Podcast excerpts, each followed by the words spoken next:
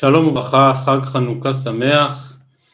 אנחנו ממשיכים בענייני פרקה דחסידאי, אחרי שלמדנו אתמול על ענייני חוני המעגל, ואם שמתם לב אז בכוונה השתדלתי בימים האחרונים קצת להקדים, כדי שהערב ומחר, בליל זאת חנוכה, במוצאי זאת חנוכה, נוכל לעסוק בסוגיות שאולי הן מלב ליבן של הפרק הזה, מלב ליבן של ענייני פרקה דחסידאי, אבל גם מלב ליבו של המועד, ענייני הנס והטבע, המופת והשינוי של דרכי הטבע. דברים האלה כאמור קשורים גם לחג החנוכה וגם לסוגיות שבעזרת השם נלמד גם הערב וגם מחר. מאז ומקדם ההמון מבקש לשמוע מופתים. אני זוכר שקצת אחרי פטירתו של הרב מרדכי אליהו, זכר צדיק לברכה, התקיים מספד לזכרו בבית הכנסת בנווה דניאל, ודיבר שם דוד של אשתי, הרב יצחק לוי, שבשנותיו כפוליטיקאי היה מאוד מאוד מקורב לרב מרדכי אליהו, התחיל לדבר ולספר, עד שלפתע מישהו מאיר ואומר, טוב נו, אבל תגיע למופתים, תגיע לניסים, זה מה שמעניין. וכמו שנראה מיד, התפיסה בסוגייתנו בנושא הזה מאוד ברורה, ובמידה רבה הפוכה מאותה הערה שהמופתים הם העיקר, ואני חושב שהגמרא שלנו תבקש להדגיש שהמופתים אינם העיקר. אבל כאמור, שאלת הנס והטבע ושידוד מערכות הטבע, עומדת במידה רבה במוקד הסוגיה שלנו, גם הערב וגם מחר. אבל עוד לפני המופתים, אנחנו פותחים בצאצאיו של חוני המעגל. אחרי שאתמול דיברנו בהרחבה על מעשה חוני המעגל, אנחנו ממשיכים עם צאצאיו. אז אנחנו בגמרא בדף כ"ג עמוד א', ממש לקראת סוף העמוד. ומספרת הגמרא, אבא חילקיה בר ברי דחוני המעגל הב. אבא חילקיה היה נכד של חוני המעגל. וכי מצטריך עלמא למיטרא, הב משדרי רבנן לגבי, ובאי רחמי ועתי מיטרא. הכל נשאר במשפחה, וגם נכדו של חוני המעגל הוא הכתובת שאליה פונים כאשר לא יורדים גשמים, והוא מתפלל ויורדים גשמים. זימנה חדא, איסריך עלמא למיטרא, באמת כך קרה חורף אחד שלא ירדו גשמים, משדרו רבנן, זוגא דרבנן לגבי, למבאי רחמי דנייתי מיטרא. נשלחים שני תלמידי חכמים מבית המדרש, כדי לבקש מאבא חילקיה, נכדו של חוני, שיתפלל וירדו גשמים. אז הוא לביתי, ולא אשכחו, באים, דופקים בדלת, ואומרים, אבא חילקיה לא בבית. איפה הוא? יצא לעבוד בשדה. אזול בדברה, והשכחו דהבה קרפיק, יוצאים אל השדה, ובאמת מוצאים את אבא חילקיה עודר בשדה. יהו וליש למה, אומרים לו שון מלאכם אבא חילקיה, ולא אצבר לו אפי, אבא חילקיה לא משיב להם, לא עונה. טוב, ממתינים כל היום, תוך כדי התעלמות כזאת של אבא חילקיה מאותם שני חכמים, לפניה רק בסוף היום, כי הווה מנקת, בסוף היום בעצם אבא חילקיה מסיים את מלאכתו בשדה, מתחיל לחזור הביתה, והם חוזרים יחד איתו. אם כן בפניה, בסוף היום, כי הווה מנקת ציווי, דרא ציווי ומרא בחד כתפה, כלומר לקח גם את העצים וגם את כלי החפירה, או המעדר שאיתו השתמש בחד הכתפה, כלומר את זה הוא שם על כתף אחת, וגלימה, כלומר את המעיל שלו, שם על הכתף השנייה. כולה אורחה לא עושה מסנה, אבא חילקיה הולך יחף כל הדרך, כמעט אל מאיה, רק אשר עבר באיזושהי שלולית של מים, רק אז עשה מסנה, רק אז נעל את מעלה. כמעט אל היזמה והיא, כאשר הגיע למקום שכולו מלא בקוצים, דלין הוא למנה, כלומר הפשיל את שולי בגדיו, כדי שהם לא יקרעו מן הקוצים. כמעט אל למטה, כאשר הוא נכנס מן השדה אל העיר, נפקא דביתי ולאפי כי מקשתא, ידע שהוא צריך לחזור, ומקבלת את פניו, כאשר כולה מקושטת וחגיגית, כמעט לביתי, כאשר הגיעו עד פתח הבית, עלת דביתי וברישה, כלומר היא נכנסה ראשונה, והד ארעי אל איהו, והד ארעי לרבנן, כלומר רק אחרי שהיא נכנסה, והוא נכנס אחריה, הזמין גם את אותם שני תלמידי חכמים להיכנס. יתי וקריך ריפתא, יושב וסועד את סעודתו, ולא אמר לו לרבנן, תוק רוחו, לא כל כך מנומס, הוא לא מזמין אותם לאכול יחד איתו, אלא אוכל לבדו. בא לגריפתא לינוקי, כלומר מן הסעודה כן נתן לילדים הקטנים שבבית, לקשיש אחדה, כלומר לילד הגדול יותר נתן חתיכה אחת, ולזוטרה, דווקא לילד הקטן יותר, נתן שתי חתיכות. עד כאן סיפורו של אבא חילקיה, וכאמור כמעט כל דבר שהוא עושה מעורר תמיהה, ומיד החכמים ישאלו אותו לפשר מעשה, והוא יסביר להם דבר דבור על אופניו. אבל לפני כן, אמר לה לדביתיו, ידענה דרבנן משום מיטרא קאתו, כלומר אבא חילקיה כבר ראה אותה מהבוקר, הוא אמנם עוד לא החליף את המילה ולא ענה להם, אבל הוא מבין ויודע בדיוק לשם מה הגיעו אותם שני חבר'ה אליו הביתה, ולכן הוא אומר לאשתו, נסק לאיגרא וניבאי רחמי, בואי נקדים תרופה למכה, ולפני שהם מבקשים ממני שאתפלל על הגשמים, בואי נעלה את ואני לעליית הגג, נתפלל, אפשר דמרציה הקדוש ברוך הוא, וייתי מיטרא, ולא נחזיק תיבותא לנפשי. כלומר, אם הגשם יחל לרדת עוד לפני שהם יבקשו ממני להתפלל, אזי אני אוכל לומר שהגשם יורד במקרה, לא קשור אליי ולא בגלל תפילתי. וכך הווה, סקו לאיגרא, עולים אבא חילקיה ואשתו אל הגג, קם אי הוא בחד הזוויתא, עומד הוא בפינה אחת, ואי היא בחד הזוויתא והיא בפינה אחרת, כפי שמסופר כזכור על יצחק ורבקה שהתפללו לילדים, קדים סלוק ענני מהך זוויתא דדוויתאי. אף על פי ששם, כמו שרש"י על התורה אומר, שהקדוש ברוך הוא נעתר לתפילת יצחק, אינו דומה צדיק בן צדיק לתפילתה של רבקה, כאן דווקא היה ניכר שתפילתה של אשתו של אבא חילקיה התקבלה קודם, ולכן העננים החלו להגיע מהכיוון שבו היא עמדה. כי נחית, כאשר הם יורדים מן הגג, ובינתיים אנחנו מבינים שכבר החלו לרדת גשמים, אמר להו, מה היה תורה בנן? עכשיו אני יכול להגיד לכם שלום, תגידו לשמה באתם, מה אני יכול לעזור לכם? אמרו לי, שדרי לרבנן לגבי דמר למבאי רחמי עמית, רבנו לבקש שתתפלל וירדו גשמים. אמר להו, ברוך המקום שלא יצריך אתכם לאבא חילקיה. או, מצוין, אז אני שמח שבאתם, אבל ברוך השם, אני רואה שיורד גשם בחוץ, ולא הייתם צריכים לבקש ממני שאני אשאל על הגשמים. אמרו לי, בואו נפסיק עם כל הסיפורים שמסביב. ידינן דמיתרא מחמת מהו דעתא. נו באמת, ברור לנו מה קרה כאן, ראינו אותך. ראינו שעלית על הגג, ראינו שהתפללת, וברור לנו שהגשם הוא בגלל שהתפללת. אז בוא את זה נניח בצד.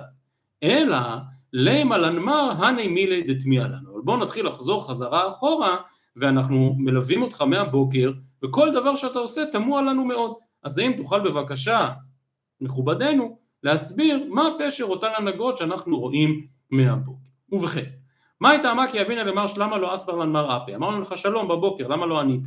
אמר להו שכיר יום הוואי, והאמינה לא ייפגע. כלומר, אני לא עובד עצמאי, אני הייתי שכיר של אדם, וכאשר אני עובד, אני לא מבטל אף רגע. אני לא רוצה להתבטל ממלאכתי, אפילו לא כדי לענות לכם שלום, אני עובד ברשות אחרים. אנחנו זוכרים את דברי הרמב"ם בהלכות שכירות, שלומד מיעקב אבינו, שהאדם צריך לעבוד, עד כדי הייתי ביום אכלני חורב וקרח בלילה, ולא להתבטל קצת כאן ולהתבטל קצת שם, ואם כן אבא חילקיה נוהג במידתו של יעקב אבינו, שכאשר הוא עובד עבור אחרים, הוא לא מוכן להתבטל אפילו לרגע. נקודה שנייה, ומה איתה? מדר אמר ציווי אחד כתפי וגלימה אחד כתפי, כלומר אתה סוחב דברים כבדים על כתף אחת, ואת הגלימה במקום ללבוש אותה, ובמקום לשים אותה מתחת למסע, אתה כאילו סוחב אותה על הכתף השנייה. אמר להו, תלית שאולה הייתה, להכי שאלי ולהכי לא שאלי, כלומר זו תלית שאולה, שאלתי אותה כדי ללבוש אותה, לא שאלתי אותה כדי לשאת על גבי המסעות, ואם היא תתלכלך, ואם היא תתקלקל, ואם היא תיקרה. ולכן אני נזהר מאוד בממון הזולת, זו תלית שאולה, ואני משתמש בה רק למה שקיבלתי. ומה הייתה מה כולה אוכל עושה אמר מסני וחימת למה יעשה מסני? מה פשר העניין שכל הדרך אתה הולך יחף, ודווקא בתוך מים אתה נועל נעליים, בדרך כלל אנשים עושים ההפך. אמר להו, כולה אורך חזינה. כלומר, לאורך הדרך אני יכול לראות, חבל על הנעליים, אני אסתכל, לא לדרוך על דברים מסוכנים, אבל במאיה, לא כחזינה. אם המים אחורים, אני לא רואה מה יש למטה. אולי יש איזה מפגע, אולי יש איזה בעל חיים, ולכן דווקא בתוך המים אני חייב לשמור על הרגליים. כאשר אני יכול להסתכל היטב לאן אני הולך, אני לא זקוק לנעליים. ומה הייתה מה כמעט אמר להיזמי והיגיד עלינו למעני? למה הפשלת את שולי בגדיך דווקא כשאתה עובר על הקוצים? אדרבה, תנסה להגן על הרגליים שלא יישרטו מן הקוצים, תשאיר את הבגדים למטה. אמר להו, זה מעלה ארוחה וזה אינו מעלה ארוחה. אם הבגד יקרה, אז הוא נקרא. אם הרגל קצת תישרט, לא נורא, זה קצת כואב, אבל זה עובר. מה הייתה מה כמעט אמר למטה נפקא דביתי ומדמר כי מקשת? מה היה פשר קבלת הפנים הזאת של אשתך כאשר אתה מגיע לעיר וכולה חגיגית ומקושטת? אמר להו, כדי שלא יתן עיניי באישה אחרת, וזהו ההסכם שיש בין שניהם. ומה הייתה מה אילה היא ברישה, והדר איל מרא בתרא והדר איילינן אהנן, למה סדר הכניסה הזה לבית? אמר להו, משום דלא בדיקיתו לי. כלומר, אני לא מכיר, אני שיערתי למה באתם ושיערתי מי שלח אתכם, אבל אנחנו לא באמת מכירים, לא רציתי להגיע לא למצב שאתם מתייחדים עם אשתי בחוץ, ולא למצב שאתם מתייחדים איתה בפנים, ולכן היא נכנסת, ואחר כך אני, ורק אחר כך אתם. ומה הייתה מה כי כריך מעריפתא לא אמר לנו יתוקרוכו, למה לא הזמנת גם אותנו לסעוד יחד איתך? עונה להם את האמת, משום דלא נפי שריפתא, אתם רואים שאני לא עצמאי, אני ברשותם של אחרים, אין לי הרבה כסף, ואת הסעודה המצומצמת לא היה לי מספיק כדי לחלוק יחד איתכם, ואמינה, ואמרתי לא אחזיק ביאור הבנן, תיבותה בחינם. כלומר, אני לא רוצה לעשות לכם איזושהי מין מחווה כזאת שהיא לא אמיתית, איזושהי מין מחווה שאני מזמין אתכם לאכול כשבאמת אין לי כל כך מה לאכול לעצמי ולילדיי, זה לא המקום לחלוק גם איתכם. ומה הייתה היה יבמר לי ינוק הקשיש אחד הריפתא ולזות רטרי, למה דווקא הילד הגדול מקבל פחות? אמר לו, היי קאי בביתה, הילד הגדול ישב בבית כל היום, לא עשה כלום, ולכן מגיעה לו ארוחה קטנה. הילד הקטן יתיב בבי קנישתא, הוא היה כל היום, למד ברצינות ובשקידה, ולכן הוא מקבל מנה כפולה. בואו נחזור אל הגשמים, ומה הייתה המעקדים סלוק ענני מהך זוויתא דאבת קיימת ואיתה יודמר לעננה דידי. זה ניכר שתפילת אשתך התקבלה לפני תפילתך, ומשם התחיל לבוא הגשם. על זה הוא משיב להם שתי תשובות. תשובה ראשונה, משום דאית את השכיחה בביתה, ויהב הריפתה לעניי, ומקרבה הנייתה. ואנה יהיב נזוזה, ולא מקרבי הנייתי. כלומר, גם אשתי וגם אני משתדלים ככל יכולתנו לעסוק בחסד, אבל החסד של האישה גדול יותר משתי סיבות. סיבה ראשונה, היא נותנת אוכל ממש, מגיע אני רעב, הוא כבר מקבל אוכל, אני מקסימום נותן לו כסף, הוא עדיין צריך ללכת לקנות לו אוכל, וחוץ מזה שהיא שכיחה בביתה, כלומר היא זאת שמקבלת אותה. בפועל כל אחד שמתדפק על הדלת, אשתי מקבלת אותו עוד לפניי, ולכן הזכות שלה גדולה מן הזכות שלי. תשובה אחרת, הנה מי הנו בריונה דהבו בשביבותן, היו כל מיני ארכי פרחי שגרים לידינו, אנא בערך המי דלמותו, אני ביקשתי שימותו, היא בערך המי דלהדרו בתיובתא ואהדרו. כלומר, גם בזה מעלתה גדולה ממעלתי, שהבינה בכוחה של תשובה, ורצתה שאותם שנים יחזרו בתשובה. לרב קיבא איגר בגיליון הש"ס, כמובן מפנה לגמרא במסכת ברכות, שכולנו זוכרים, איתם הוא חטאים ולא איתם הוא חוטאים, וגם כאן חכמת נשים מאירה באלף את העניין הזה של חזרה בתשובה. אלה אם כן מעשיו של אבא חילקיה, וכמו שראינו גם בסוגיות קודמות, יש כאן איזשהו שילוב בין הקפדה יתרה בעניינים שבין אדם לחברו, לא להתבטל ממלאכה, לא לפגוע בחלוק שאול, לבין עניינים שבין אדם למקום, איזושהי הקפדה יתרה בדיני צניעות, גם ביחס שלו עם אשתו, גם בזה שהוא לא סומך עליהם,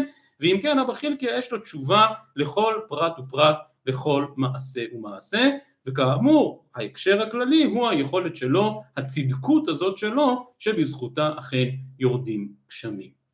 אני חושב שהדבר מאוד בולט בעניין הזה שהוא לא משתף אותה מן הסעודה שלו. לכאורה, אדם שכל כך מקפיד בעניינים שבין אדם לחברו, המינימום של הכנסת אורחים זה מישהו יושב אצלך בבית, תיתן לו לאכול, אבל גם שם כל מעשיו מאוד מדודים, כל מעשיו מאוד מדויקים, וכאשר הוא יודע שהמתנה הזאת איננה מתנה מכל הלב, איננה מתנה אמיתית כי אין מספיק אוכל בבית, אזי הוא לא מזמין אותם לסעוד יחד איתו. וחשבתי לומר שהייחודיות במנהגים הללו של אבא חילקיה היא, ואולי עוד פעם זה חוזר אל הנושא הכללי של המסכת, שאין שום דבר במקרה, שום דבר לא נעשה סתם.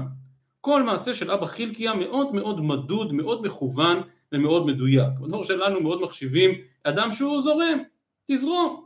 אבא חילקיה הוא לא זורם, הוא לא מוכן לזרום על שום דבר, הוא מתייחס בכובד ראש לכל פעולה שהוא עושה.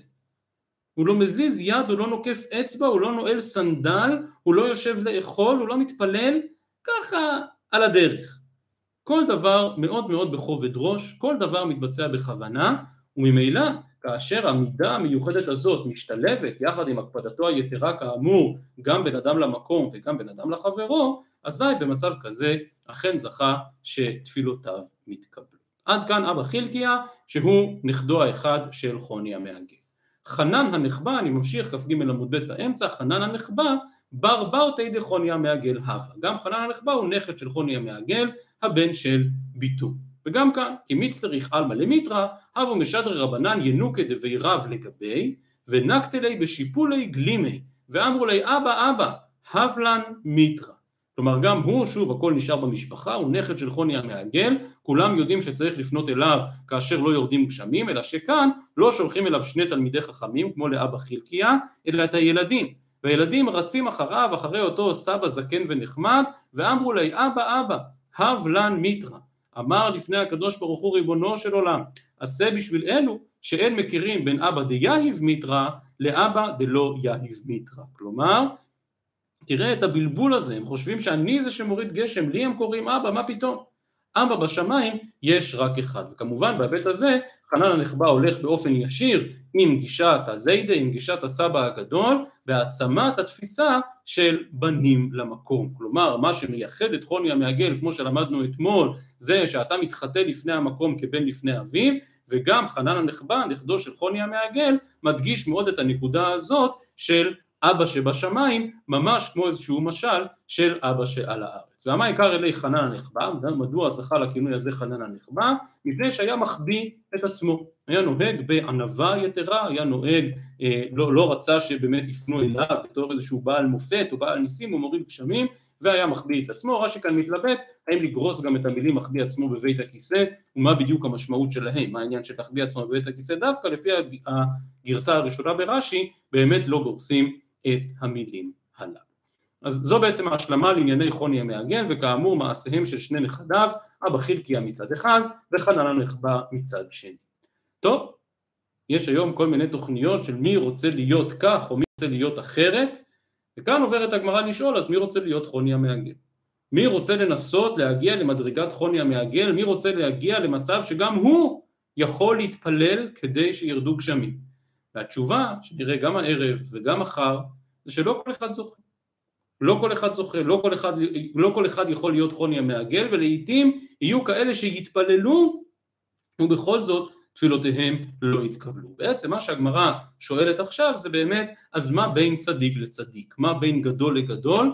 ומה ההבדל בין תפילתם, שיטתם, הנהגתם של צדיקים כאלה וצדיקים אחרים? למשל, אומרת הגמרא, אמר לרב זריקה לרב ספרא, תחזי בואו ראה מה בין תקיפי דארא דישראל לחסידי דבבל. חסידי דבבל מיהם רב הונא ורב חיסדא, כי הווה מצטריך עלמא למיתרא אמרי, נכניף הדדי וניבא אירחמי, אפשר דמירציה הקדוש ברוך הוא דייתי מיתרא. כלומר, מה עושים כאשר יש עצירת גשמים?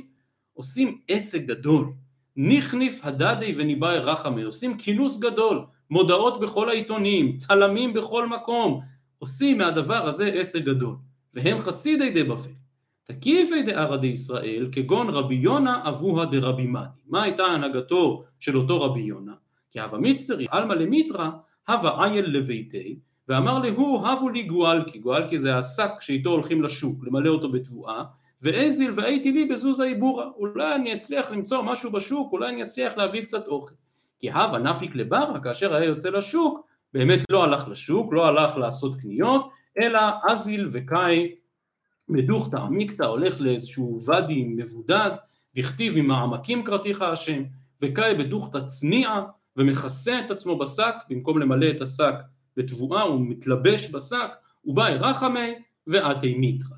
ואם כן, הגמרא, סליחה, נקרא עוד שורה אחת, כי הווה אתי לביתי, כאשר חוזר הביתה, אמר לי, נו, הייתי מרי בורה, מצאת משהו, קנית משהו, אמר להו אמינא, הואיל ואתה מיתרא השתא, רווח עלמא. כלומר, באמת התכוונתי לצאת לקניות, אבל פתאום התחיל גשם, אני לא יודע למה, איכשהו יצאתי לשוק ופתאום תפס אותי גשם, אז אמרתי שאני אחזור הביתה, כי מן הסתם יהיה יותר רווח בעולם, ומן הסתם המחירים ירדו. הגמרא לא מעידה מה היה סופה של אותה תפילה של רב הונא ורב חיסדא. כאשר רב הונא ורב חיסדא עשו את אותו עסק גדול, כאשר הם עשו את אותו עניין בפרסום רב, כאשר כולם שומעים וכולם באים, האם באמת זכו לגשם או לא זכו לגשם, אנחנו לא יודעים. אבל לעומת זאת מעשיו של רבי יונה הועילו בוודאי. וכאשר רבי יונה באותה צנעה, כאשר אפילו בני ביתו לא ידעו להיכן הוא הולך, ואפילו בני ביתו לא ידעו שהוא עכשיו עוסק בתפילה על הגשמים, ובכל זאת תפילתו נענתה. ואין ספק שגם אם בסוף תפילתם של רב הונא ורב חיסדא כן התקבלה, ודאי שמה שהגמרא רוצה להדגיש כאן על תקיפי ארא דישראל, זה שלא ברעש השם. כלומר שדווקא הדברים שנעשים בצנעה, ולא מתוך פרסום גדול, ולא מתוך כינופיה גדולה, דווקא המעשים הללו הם המעשים המשמעותיים יותר, כפי שבאמת נהג רבי יונה. רק חשבתי שסוף כל סוף מישהו כן ראה אותו, כי אחרת איך הגמרא יודעת את זה? אז אפשר לומר שזה מסוד השם ליראיו. אבל אולי מישהו מלמדו צדיקים, אולי אמרא דאתרא, מישהו אחר כן ידע על ההנהגה של רבי יונה, ובכל זאת אפילו מרמת בני ביתו, הוא ביקש מאוד מאוד להצניע את מעשיו. ומכאן, כמו שאמרתי בפתח הדברים הערב, למופתים. אם כן, רבי יונה, כמו אחרים, כמו חוני המעגל וצאצאיו, הוא אדם מאוד מאוד צנוע, ובאמת תפילותיו מתקבלות בשמיים, וכאשר לא יורד גשם, בזכות תפילותיו יורדים גשמים. אבל מסתבר שרבי יונה הוא בעל מופת. הוא מסוגל לא רק להוריד גשמים, אלא מסוגל ממש ממש לשנות ואפילו לשלוט במערכות הטבע. הוא מספר את הגמרא, ותו, רבי מני ברי, מקודם הגמרא הדגישה שרבי יונה הוא אביו של רבי מני, וגם כאן רבי מני ברי דרבי יונה, הבו כמצער אלי דבי נשיאה, הסתכסך עם השלטונות, הסתכסך עם האנשים החשובים יותר ממנו, והדבר היה כבר אחרי פטירתו של רבי יונה. מה עשה רבי מני בנו? השתתך על קברא דאבו, הולך לבית הקברות, משתתח על הקבר ואמר לי, אבא אבא, הני מצערו לי, אבא תושיע אותי. יום אחד, הבו כחלפי התם, אינפות קרעה דסוס ותיו, הדקבילו עליו דלא כמצערו לי. אחלה מופת, בדיוק כמו שאנחנו מכירים בהרבה ספרים. יום אחד, הקרקרה המפוארת של אותם אלה שציערו את רבי מני, עוברת ליד בית הקברות, ובבת אחת קופאת במקום, עוצרת במקומה. הקרקרה מנסה להתקדם ולא מצליחה.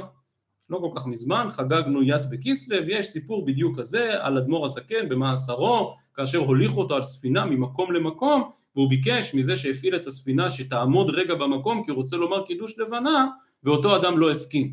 אז אדמו"ר הזקן פשוט עצר את הספינה. טוב, יש להעריך בזה, הרב יש לו דרשה שלמה על הסיפור הזה, אבל כאמור סיפור מויפס רגיל שאנחנו מכירים מאוד מקומו. זהו אם כן כוחו של רבי יונה, שאפילו כאשר עוברים על קברו, הוא מסוגל פשוט להקפיא את העגלה במקומה, ועד שאותם אלה שציערו את רבי מני הבינו שלא כדאי להם להתעסק עם החבורה הזאת, וקיבלו עליהם שלא יצערו אותו יותר. ואכן, רבי מני, בנו של רבי יונה, זו דרכו.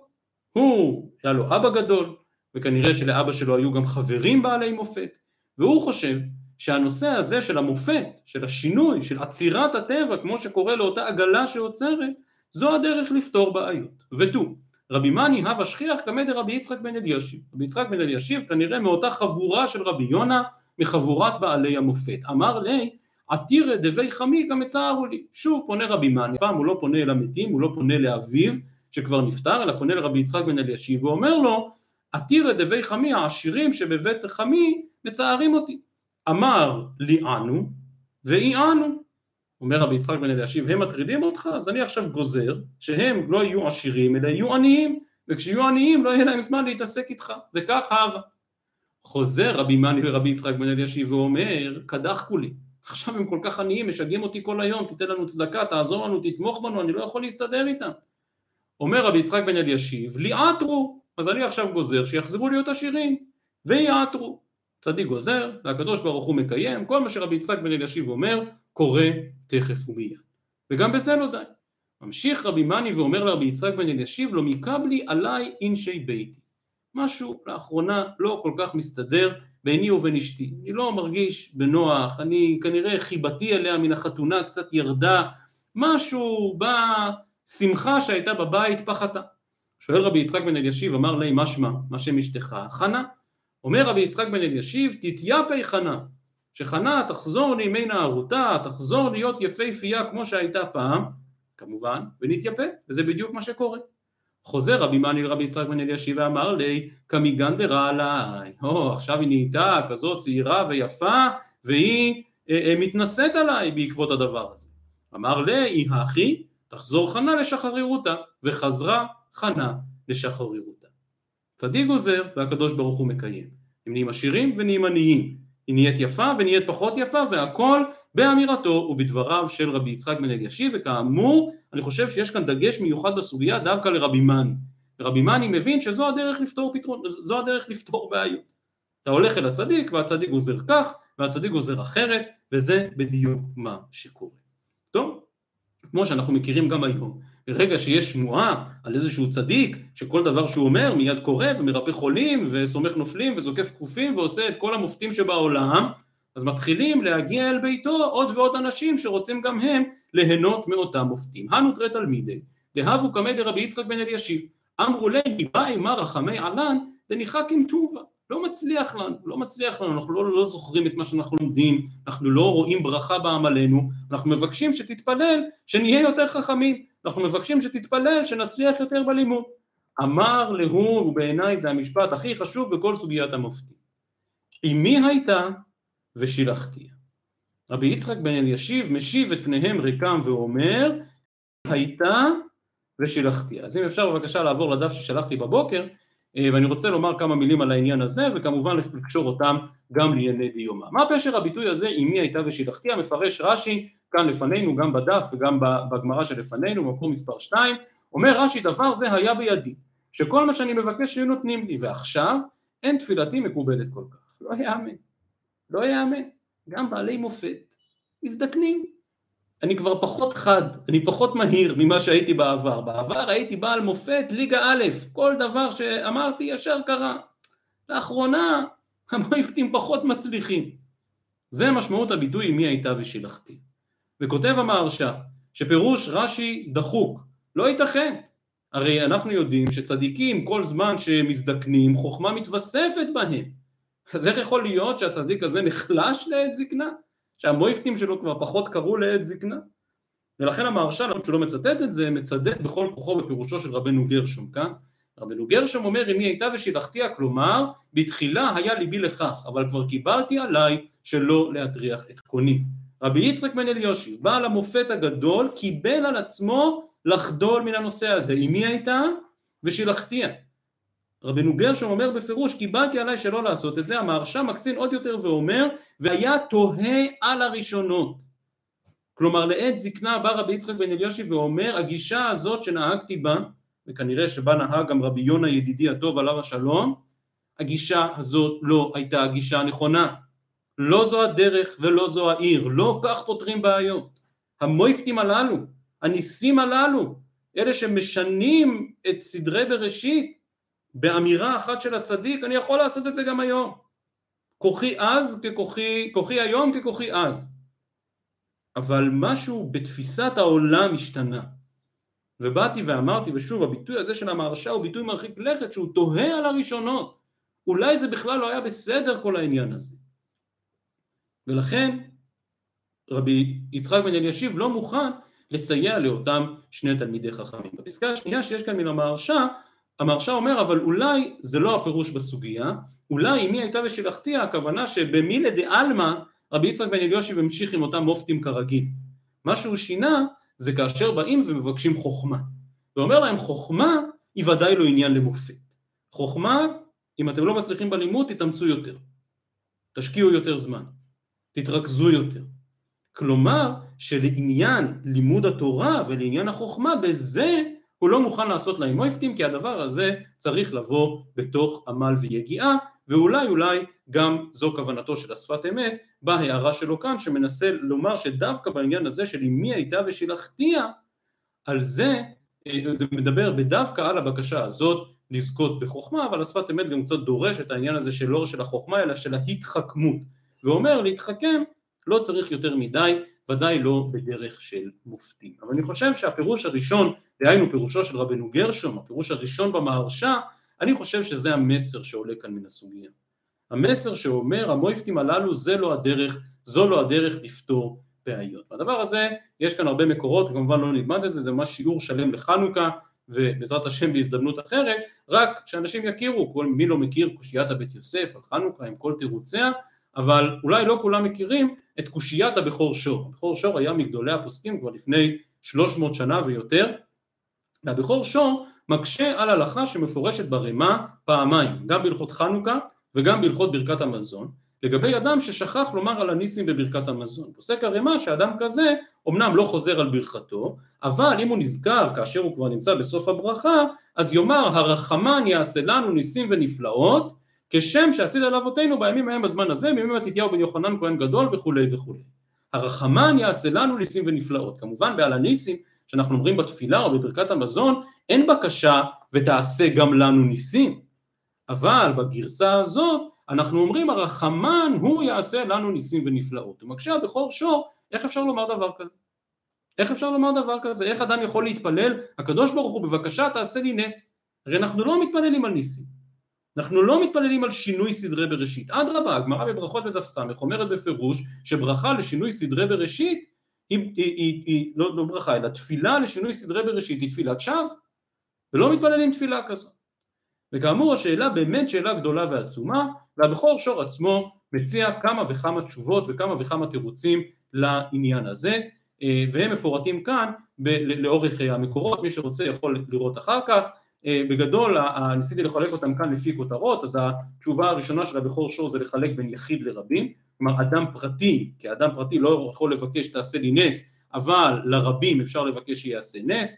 תשובה אחרת זה חלוקה בין ניסים מסוגים שונים, דהיינו בניסים שיש בהם באמת שינוי גמור של מערכות הטבע, קצת כמו שקורה בסוגיה שלנו, שינויים שלגמרי משנים ומשבשים את כל מערך הטבע, לבין ניסים שהם מה שקורא הרמב"ן כידוע בפירושו לתורה, הניסים הנסתרים, ניסים שלא לגמרי משנים את הטבע, אלא ניסים שפועלים בתוך הטבע.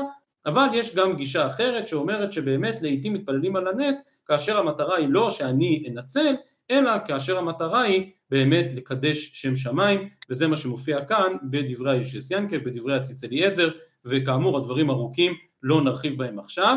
הרב אריאלי, רבי יצחק אריאלי מרבני מרכז הרב, בעיניים למשפט, שם בסוגיה בברכות, הוא מעלה אפשרות מאוד מעניינת לחלק בין ארץ ישראל לבין חוץ לארץ, ודיברנו על הנושא הזה גם אתמול, דהיינו שמאוד יכול להיות שבארץ ישראל כל ההנהגה היא הנהגה שלמעלה מדרך הטבע, ולכן בארץ ישראל כן מבקשים ניסים, ובחוץ לארץ לא מבקשים ניסים, כך הפשט שלו וכך ההצעה שלו. אז כאמור הסוגיה הזאת של תפילת הרחמן יצא לנו ניסים, סוגיה הלכתית מרתקת, ושוב אמרתי שווה להכיר, כמו שכולם מכירים קושיית הבית יוסף, להכיר גם קושיית הבכור שור, והתירוצים השונים שנאמרו עליה. ואני חושב שכל הנושא הזה, שכמו שאמרתי גם בפתח הדברים מקודם, הוא יושב בלב ליבו של חנוכה. השאלה מה בין הנס לבין הטבע, את מה אנחנו מעצימים יותר, את פח השמן הדולק 8 ימים מעל ומעבר לדרך הטבע, או אולי דווקא את ניצחון המלחמה. הנושא הזה הוא נושא מאוד גדול במחשבת חג החנוכה, והוא גם מאוד קשור לביאור סוגייתנו ולפשר הביטוי אמי הייתה ושילחתיה, כפי שלמדנו מקודם.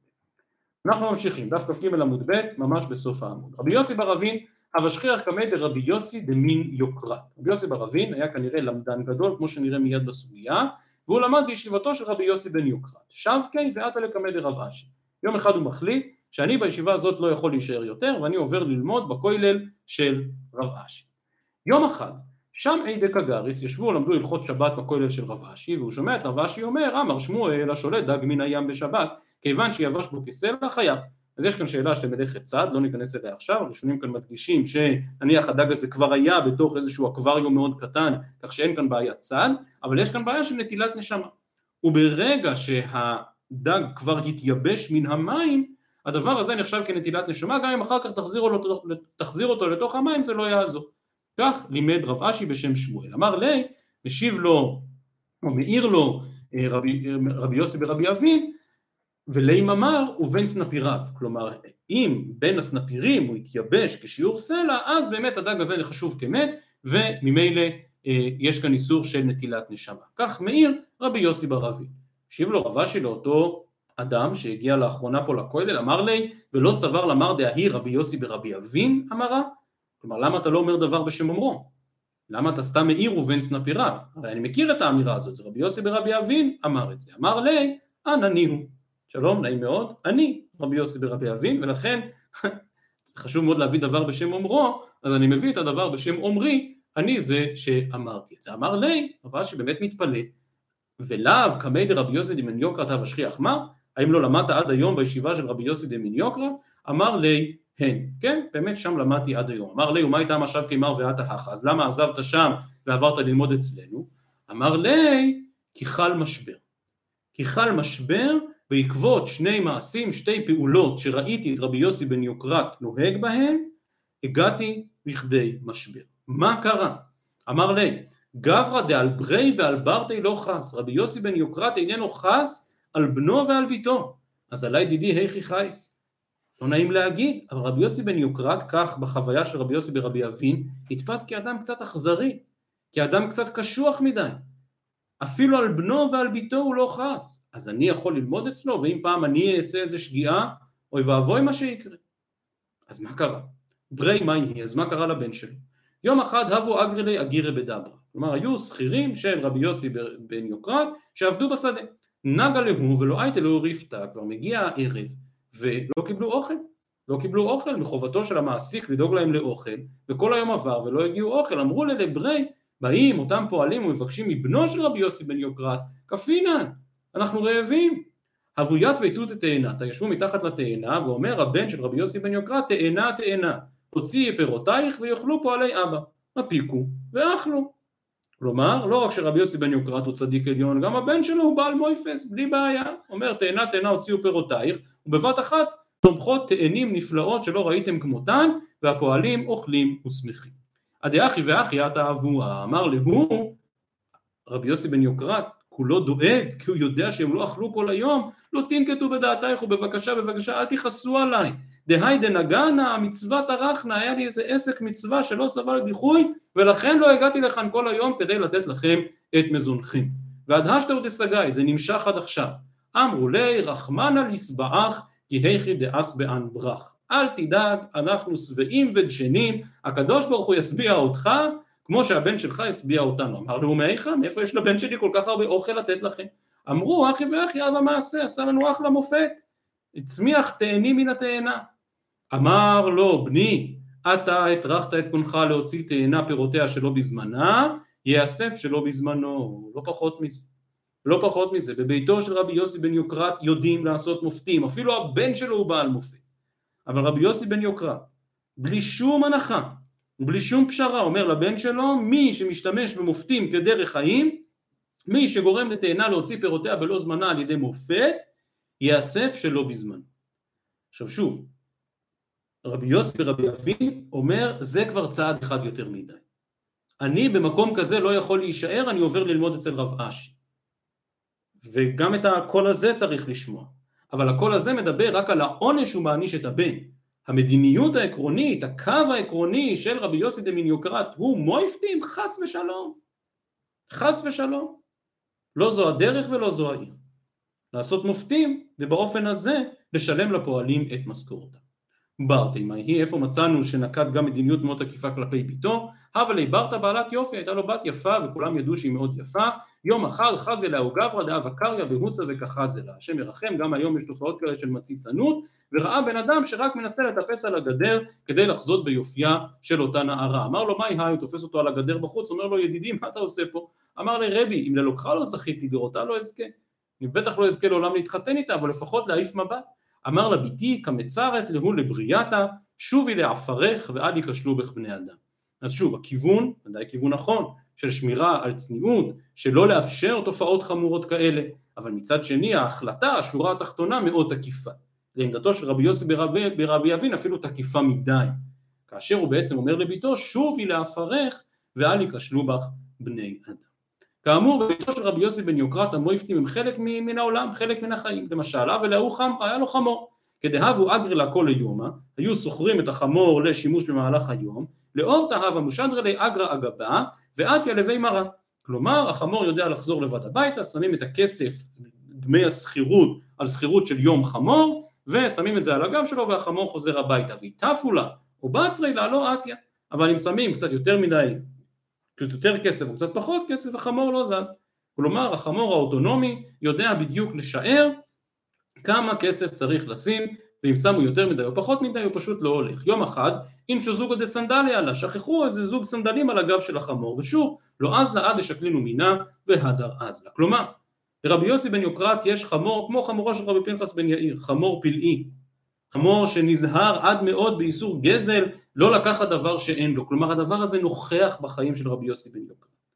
ובכל זאת, כאשר בנו ביקש להוציא תאנים שלא בזמנה, כאשר בנו מבקש להשתמש כדרך חיים בדבר הזה, ושוב, בדברים שלגמרי הופכים את סדרי בראשית, זה שהחמור לא זז, יכול להיות שהוא סתם כי הוא חמור, אז הוא לא זז. אבל זה שממש עושים איזה ירוצן כזה, ובבת אחת התאנה מוציאה פירותיה, זה כבר נראה כדבר מרחיק לכת יותר מדי. ואם כן, שוב, רבי יוסי ברבי אבין מותח ביקורת על רבי יוסי בן יוקרא. אבל הכיוון של רבי יוסי בן יוקרא לגבי העניין, רבי יוסי דמין יוקרא, הכיוון שלו לגבי העניין של היחס אל המופת, והיחס אל שינוי סדרי הטבע, הכיוון שלו מאוד ברור, ומאוד מתאים למה שראינו מקודם, בעניין אם היא הייתה ושילחתי. משיכה הגמרא ומספרת, אנחנו בפרקת החסידאי, ואנחנו עוברים מאחד אל השני, אלעזר איש בירתא, כדהבו חזה לגבאי צדקה, הבוטשו מיני, לכל מי דהב הגבי יהיב להו. אלעזר איש בירתא לא השאיר שקל אחד בבית, לא השאיר שקל אחד בבית, וכל פעם שהיו רואים אותו גבאי הצדקה, היו צריכים להתחבא ממנו, כי הוא היה רודף אחריהם, וכל מה שיש לו בכיס, אוטומטית מעביר אליהם. סיפורים מאוד דומים, יש על הרבה מגדולי ישראל, כך מסופר על הדברי חיים מצאנז, שאמר פעם שיש איסור לינה בכסף, כך הוא הבין, ולכן אסור שכסף ילון לינת לילה בבית. כל כסף שהגיע הביתה צריך עד הערב להוציא אותו מן הבית, לתת אותו לנזקקים, אסור שהכסף ילון בבית, כך מסופר על הדברי חיים מצאנז, או נעבור מעולם החסידים, כך מסופר גם על רב חיים, ויש ממש סיפורים על זה שכשרב חיים התמנה להיות הרב בבריסק, הייתה בעיה גדולה לשלם לו משכורת, כי כל כסף שהיו מעבירים אליו בתמורה לתפקידו, כמרא דאתרא של בריסק, היה אוטומטית מעביר לעניים, והיו צריכים לפתוח איזה קרן צדדי דרך אשתו, כדי שלא ידע שהעבירו כסף. בריסקאים יותר חדים ממני, בטח מכירים יותר את הפרטים, אבל על כל פנים, גם על הדברי חיים מצד אחד, וגם על רב חיים מן הצד השני, חיים מכאן וחיים משם, מסופר סיפור מאוד דומה על הסיפור הזה, על אלעזר השבירת, שכל כסף שלו אוטומטית מעביר לעניים. יום אחד, הבסליק לשוקה לניזמן נדוניה לברטים, שעה טובה, ביתו מתחתנת והולך לרכוש לה במצרכים עבור חתונתה, חזיו גבאי צדקה ותשו מיני. לא, יכול להיות שהם ידעו שהוא שם, אבל בכל זאת הם מבחינתם כאילו נמלטים ממנו. עזל ורע התבטרה, הוא מתחיל לרוץ אחריהם, אמר לו, השבעתיכו, אני משביע אתכם, במה יסקיטו? למה אתם צריכים עכשיו? אמרו, ליתום ויתומה. יש יתום ויתומה שצריכים להתחתן ואין לנו כסף. אמר להן, העבודה שהן קודמים לביתי. שקל כל דהבה בעדי, כל הכסף שאגר בשביל הנדוניה של הבת שלו, ויעיב להו. פשלי חד זוזה, מה שנשאר לו בכיס זה זוז אחד, זה בין לי חיטי, אז הוא קונה חיטים בזוז אחד, זאת יהיה הנידוניה של הבת, כמה חיטים אפשר לקנות בזוז אחד, 100 גרם, 200 גרם, אבל אז יקשת יהיה בעיקל, ולוקח את ה100 גרם חיטים הללו, וזורק אותם במחסן. עתית ויתיו, חוזרת אשתו, מחכה לראות מה בעלה קנה בשוק לנידוניה, איזה דברים יפים ונפלאים, אמרה לה לברתי, מה הייתי אבוך? אז עם מה הוא חזר מן השוק, מה הוא קנה? אמרה לה, כל מה דעייתי בהקל בשדיתי, לא יודעת בדיוק, לא ראיתי מה הוא הביא, אבל כל מה שהוא הביא הוא שם שם במחסן התבואה של החיטים. עתיה למפתח בא ודהקל באה לפתוח את המחסן, חזה הקל בדמל יחיטי, המחסן כולו מפוצץ בחיטים, כנפקה בצינור הדדשה ולא מפתח בא ומחיטי, כלומר החלונות, הדלת, הכל מלא בחיטים.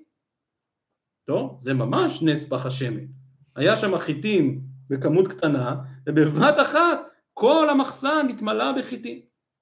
אז לברתי לבי מדרשה, הולכת הבת לספר לאבא, אמרה לי בוא וראה מה עשה לך אוהבך. התחלנו את הפרק שלנו, את פרקא דחסידא עם נקדימון בן גוריון, הודע שיש לך אוהבים בעולמך, בוא וראה מה עשה לך אוהבך, תראה מה הקדוש ברוך הוא נתן לך, אמר לה העבודה הרי אין הקדש עלייך, ואין לך בעין אלייך אחד מעניי ישראל, הקדוש ברוך הוא שלח לי משהו, זה לא בשבילי ולא בשבילך.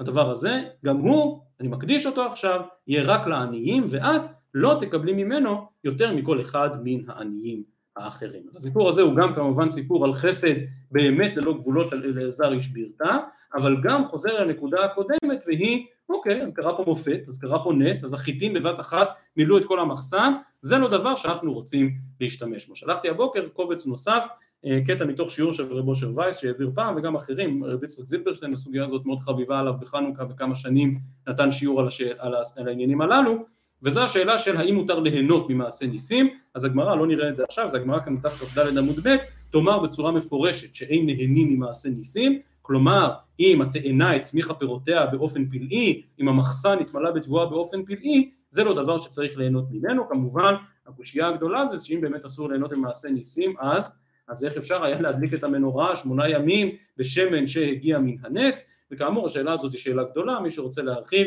יעיין שם באותו שיעור של הרב אשר וייס, וכאמור רבים עסקו ופלפלו בשאלה הזאת, ותרצו את אותם תירוצים שהזכרנו מקודם מקושיית הבכור שור, כלומר כאשר זה נס לרבים, כאשר ברור שהקדוש ברוך הוא עושה נס במנורה כדי שאפשר יהיה להדליק אותה, וכן הלאה זו הדרך, ברור שהניסים הללו הם ניסים חשובים ומשמעותיים, ומהם מותר ליהנות. נראה עוד קטע אחד, ובזה נסיים, והקטע הבא קשור לעוד 2 נקודות, אנחנו חוזרים לתפילות מרגשות על ירידת גשמים, אבל כמו שפתחנו ואמרנו מקודם, לא כל אחד הוא חוני המעגל, או אבא חילקיה, ולא כל אחד מצליח באמת בתפילתו, שתפילתו תתקבל כדי שאכן ירדו גשמים, והגמרא כאן בכל זאת מציינת 2 נקודות, 2 קווים, שאכן יובילו לירידת גשמים. הנושא הראשון, רבי יהודה הנשיא גזר תענית, באי רחמי, לא אתם מיתרא, שוב לא כל אחד הוא חוני המעגל, עשו תענית, התפללו ולא ירד גשם. אמר, כמה איקה משמואל הרמתי ליהודה בן גמליאל, שמואל הרמתי שהוריד גשם אפילו בקיץ, ליהודה בן גמליאל, כלומר אני שאפילו אחרי כל כך הרבה תעניות לא יורד גשם. אוי לו לדור שכן נתקע, אוי לו למי שעלתה בימיו כך.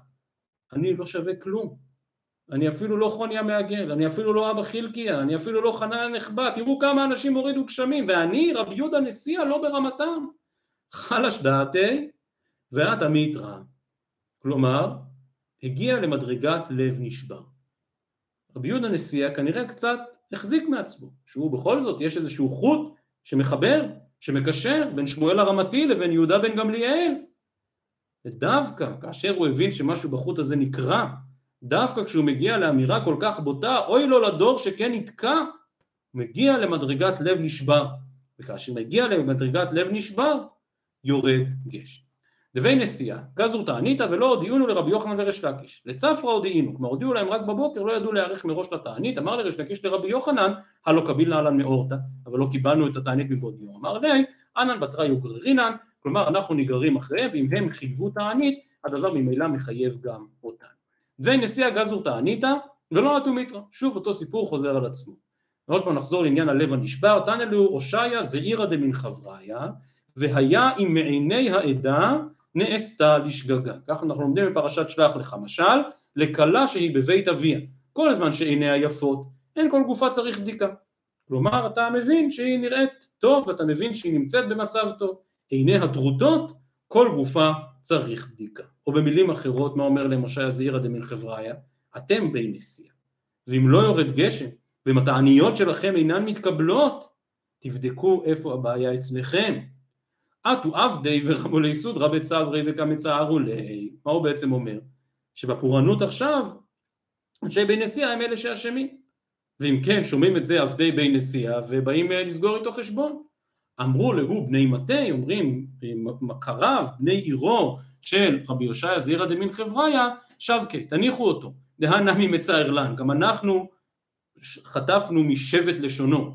כיוון דחזינן דכל מילי לשום שמיים, לא אמרי לי מידי ושבקין עלי, ולכן עד תונם ישווקו. כלומר, צריך לדעת גם להשמיע ביקורת. וכאשר מתפללים כל כך הרבה לירידת גשמים ולא יורדים גשמים, אז כנראה שאנחנו עושים משהו לא בסדר. ואתם, בתור המנהיגים, בתור ראשי העדה, צריכים לעשות אוזן ולהקשיב לביקורת הזאת של אושיה זעירא דמן חבריה. כלומר, יש כאן באמת תוכחה מלב אוהב, תוכחה אמיתית, תקבלו אותה, ואולי בדבר הזה נצליח וירדו גשמים. ואם כן, הקו של הקטע הזה בגמרא הוא עניין לב נשבר, היכולת להגיד שאנחנו באמת לא בסדר, ואולי זה יעזור. אנחנו מסיימים במה שדיברנו בו בהרחבה ביום שישי, על זה שאכן ראינו צדיקים שבכוחם להוריד גשמים, כמו חוני המעגל ונכדיו, כמו רבי יונה, אבל אי אפשר שלא לחזור גם אל האנשים הפשוטים.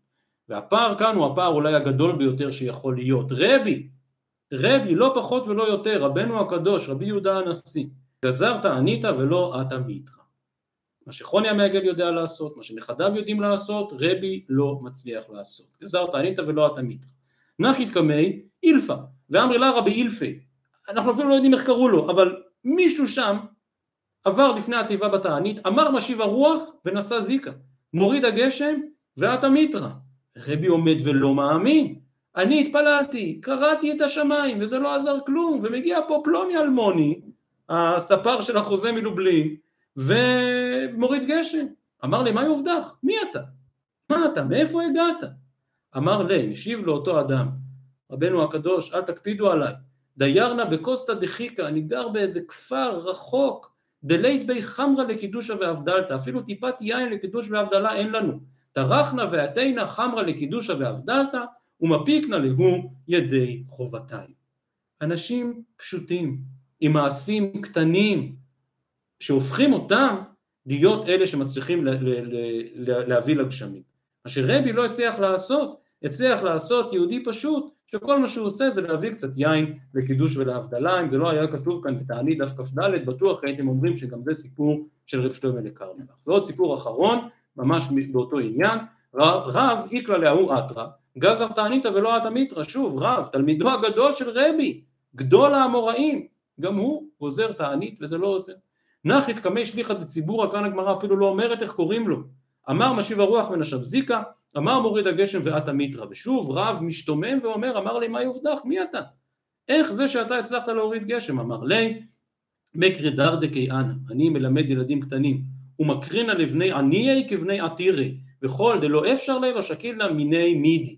אני לא לוקח כסף מאנשים דלי אמצעים, ואני מלמד באופן שוויוני את הילדים של כולם. ועכשיו לכל המורים, ובעיקר המורים בגיל הרך ששומעים אותנו, ואית לי פירה דחברי, יש לי איזושהי קופסת ממתקים, והממתקים שלהם זה דגים קטנים, לא משנה, אבל יש לי קופסת ממתקים, וכל מן דפשע, כל ילד שקצת פושע, שקצת משתולל, משחדין עלי מיניו, אני נותן לו שוחד קטן, פותח את קופסת הסוכריות, נותן לו אחד, מסדרין עלי, מפייסין עלי, עד דעתי וקרי. רב, גדול האמוראים, הלכה כמותו, מניח יסודות התלמוד, לא מצליח להגיע בשמיים למדרגה של מורה פשוט, שבסך הכל מלמד את כולם באופן שוויוני, ומצליח למצוא את המסילות לליבותיהם של הילדים הצעירים, עם שוחד קטן, עם איזשהו ממתק קטן, כדי שיבואו גם אותם ילדים ויזכו ללמוד. עד כאן דברינו להערב, מחר נחתום, עוד לא נסיים את הפרק, אבל נחתום את מעשי החסידים, כאשר נגיע, ובכוונה אני חושב שזה מאוד מתאים, לסיומו של החנוכה. אז מחר בעזרת השם, רבי חנינה בן דוסה, מי שאמר לשמן וידלק, יאמר לחומץ וידלק, ובזה בעזרת השם נסיים מחר את פרקת החסידיים, ומחר גם זה יהיה בעזרת השם ברוב עם, חוזרים לשדר מן הישיבה, חנוכה שמח לכולם.